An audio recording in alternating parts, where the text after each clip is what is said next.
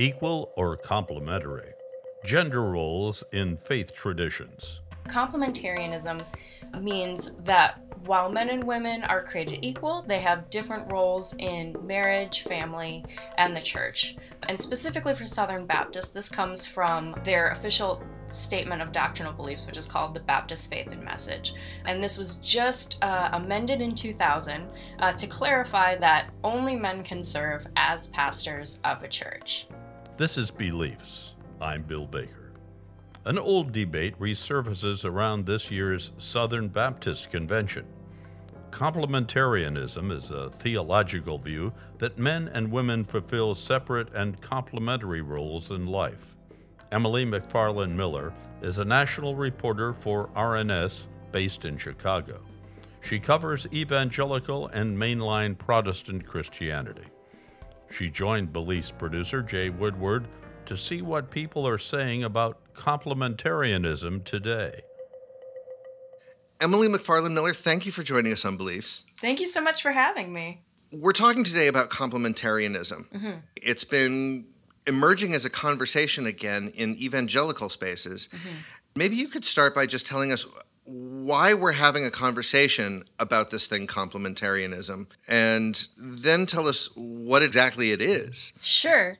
So, this came up on social media sort of in the lead up to the Southern Baptist Convention's um, annual meeting that they just had last week. And it has to do with uh, one Southern Baptist in particular, sort of at the center of this firestorm, named Beth Moore. Now, Beth Moore is a popular Bible teacher. She was the first woman to publish a Bible study with Lifeway, which is the publishing arm of the Southern Baptist Convention. She's a beloved speaker across denominations, and that language that she uses of a Bible teacher is important. She doesn't call herself a preacher, she's not a pastor, because she is Southern Baptist. Um, and the SBC is the largest Protestant Christian denomination in the U.S. They're the second largest Christian denomination, period, after the Catholic Church here in this country. Um, and they hold to this belief called complementarianism. So, complementarianism means that while men and women are created equal, they have different roles in marriage, family, and the church. And specifically for Southern Baptists, this comes from their official statement of doctrinal beliefs, which is called the Baptist Faith and Message. And this was just uh, amended in 2000 uh, to clarify that only men can serve as pastors of a church.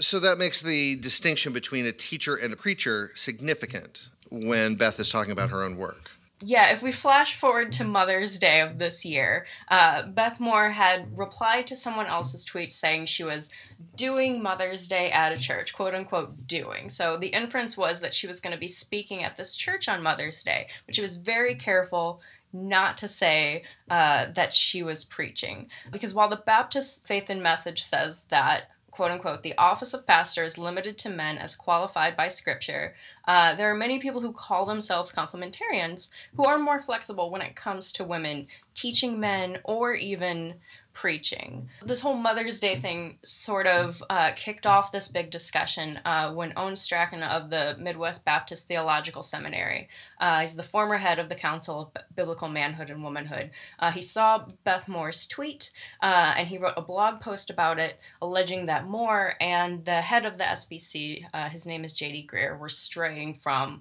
complementarian beliefs.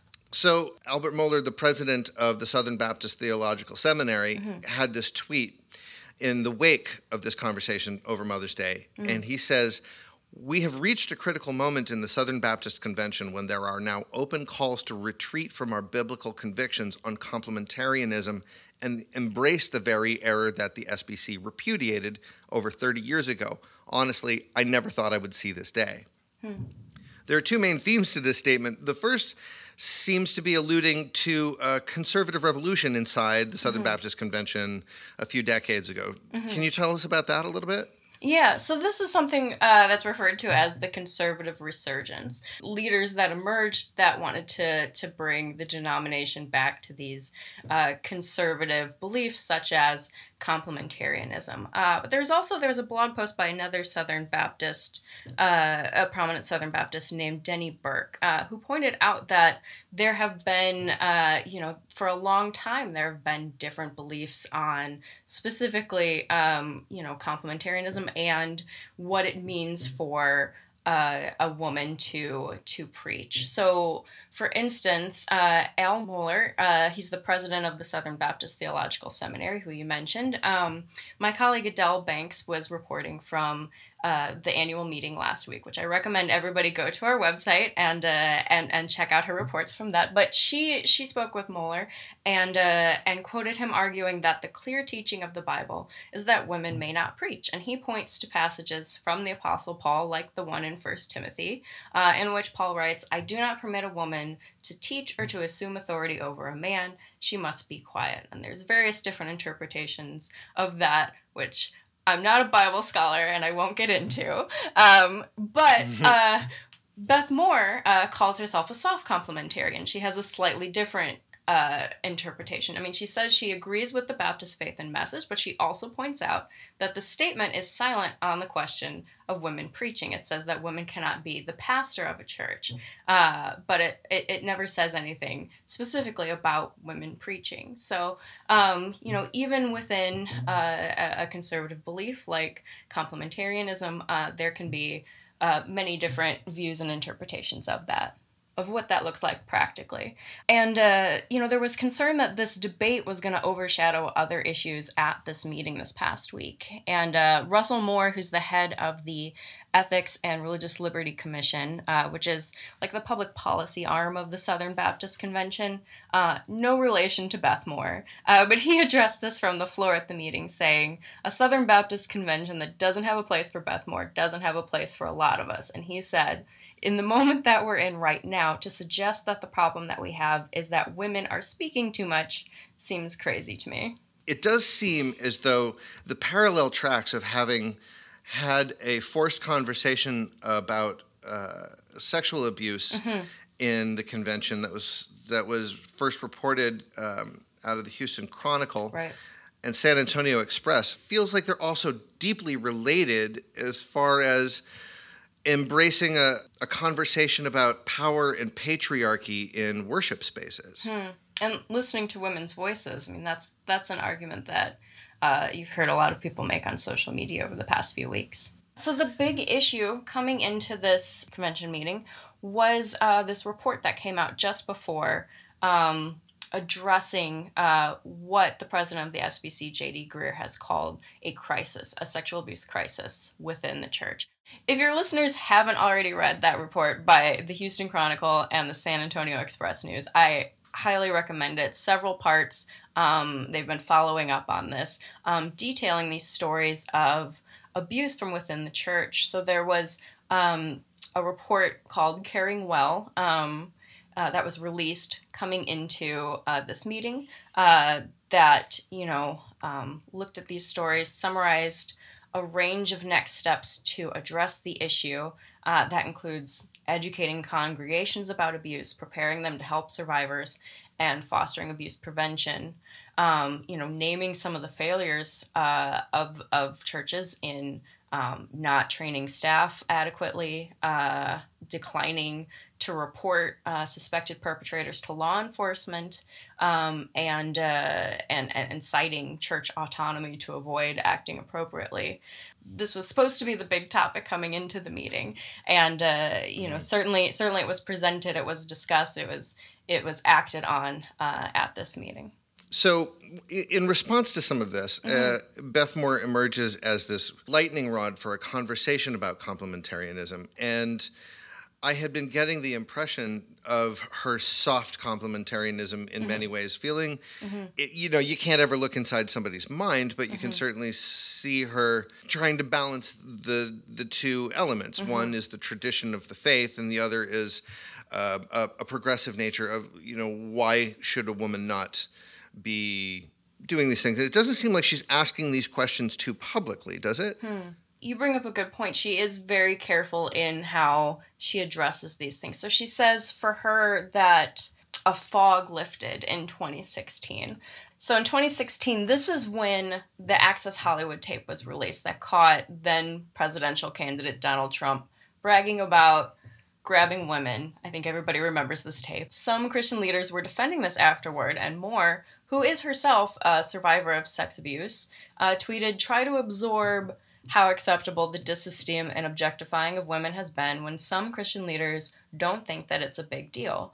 Now, she never referenced the tape and she never named Trump, but you knew what she was talking about. Um, so she referenced that just recently um, in sort of addressing a lot of the, the firestorm uh, on Twitter. And she said that in, in, in 2016, when this happened, um, she felt compelled to my bones by the Holy Spirit I don't want to be, but I am, to draw attention to the sexism and misogyny that is rampant in segments of the SBC, cloaked by piety and bearing the stench of hypocrisy. So, um, yeah, she's definitely, it definitely seems she's become much more outspoken in the last few years. And um, uh, uh, another another article I would recommend is um, if people really want to do a deep dive on sort of this evolution of Beth Moore. If you want to spend your weekend learning about Beth Moore, uh, I would recommend everybody read last year. Emma Green uh, in the Atlantic did a great profile of her and sort of uh, what that evolution has been for her over the past couple of years.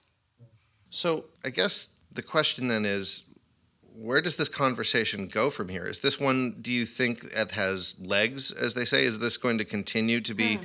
an emerging, evolving conversation? Or has this one just sort of come to a boil at the lid of the pot and might mm, slowly fade back in for a few more years? Hmm. Well, that's an excellent question. Um, I don't. I don't see it going anywhere because it's also it's not a new conversation. Uh, this has been uh, sort of highlighted for for years, and especially in this moment of Time's Up and Me Too, and addressing, uh, you know, listening to women's voices amid these stories of abuses in the church. I think this is something that we'll be continuing to write about and hear about, and uh, see how uh, churches will be addressing moving forward. Hmm.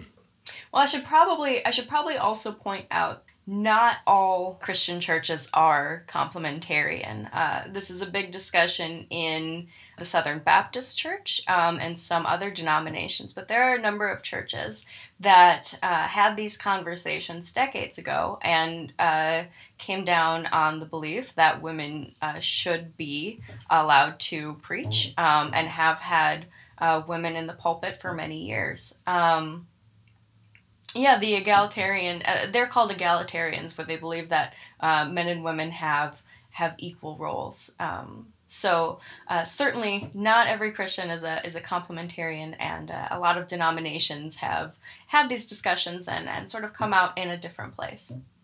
Emily McFarland Miller, thank you for joining us on Beliefs, and thank you for your work uh, reporting on all of these topics. Thank you so much. Our guest was Religion News Service reporter Emily McFarland Miller. The conversation continues on our Facebook page, and we tweet at Beliefs Podcast. If you like our program, come review us on iTunes. Beliefs is brought to you with the support of the Bernard L. Schwartz Center for Media, Public Policy, and Education at the Graduate School of Education at Fordham University. Jay Woodward is our producer. The theme music is by Edward Billis. I'm Bill Baker. Thanks for listening, and please tell a friend.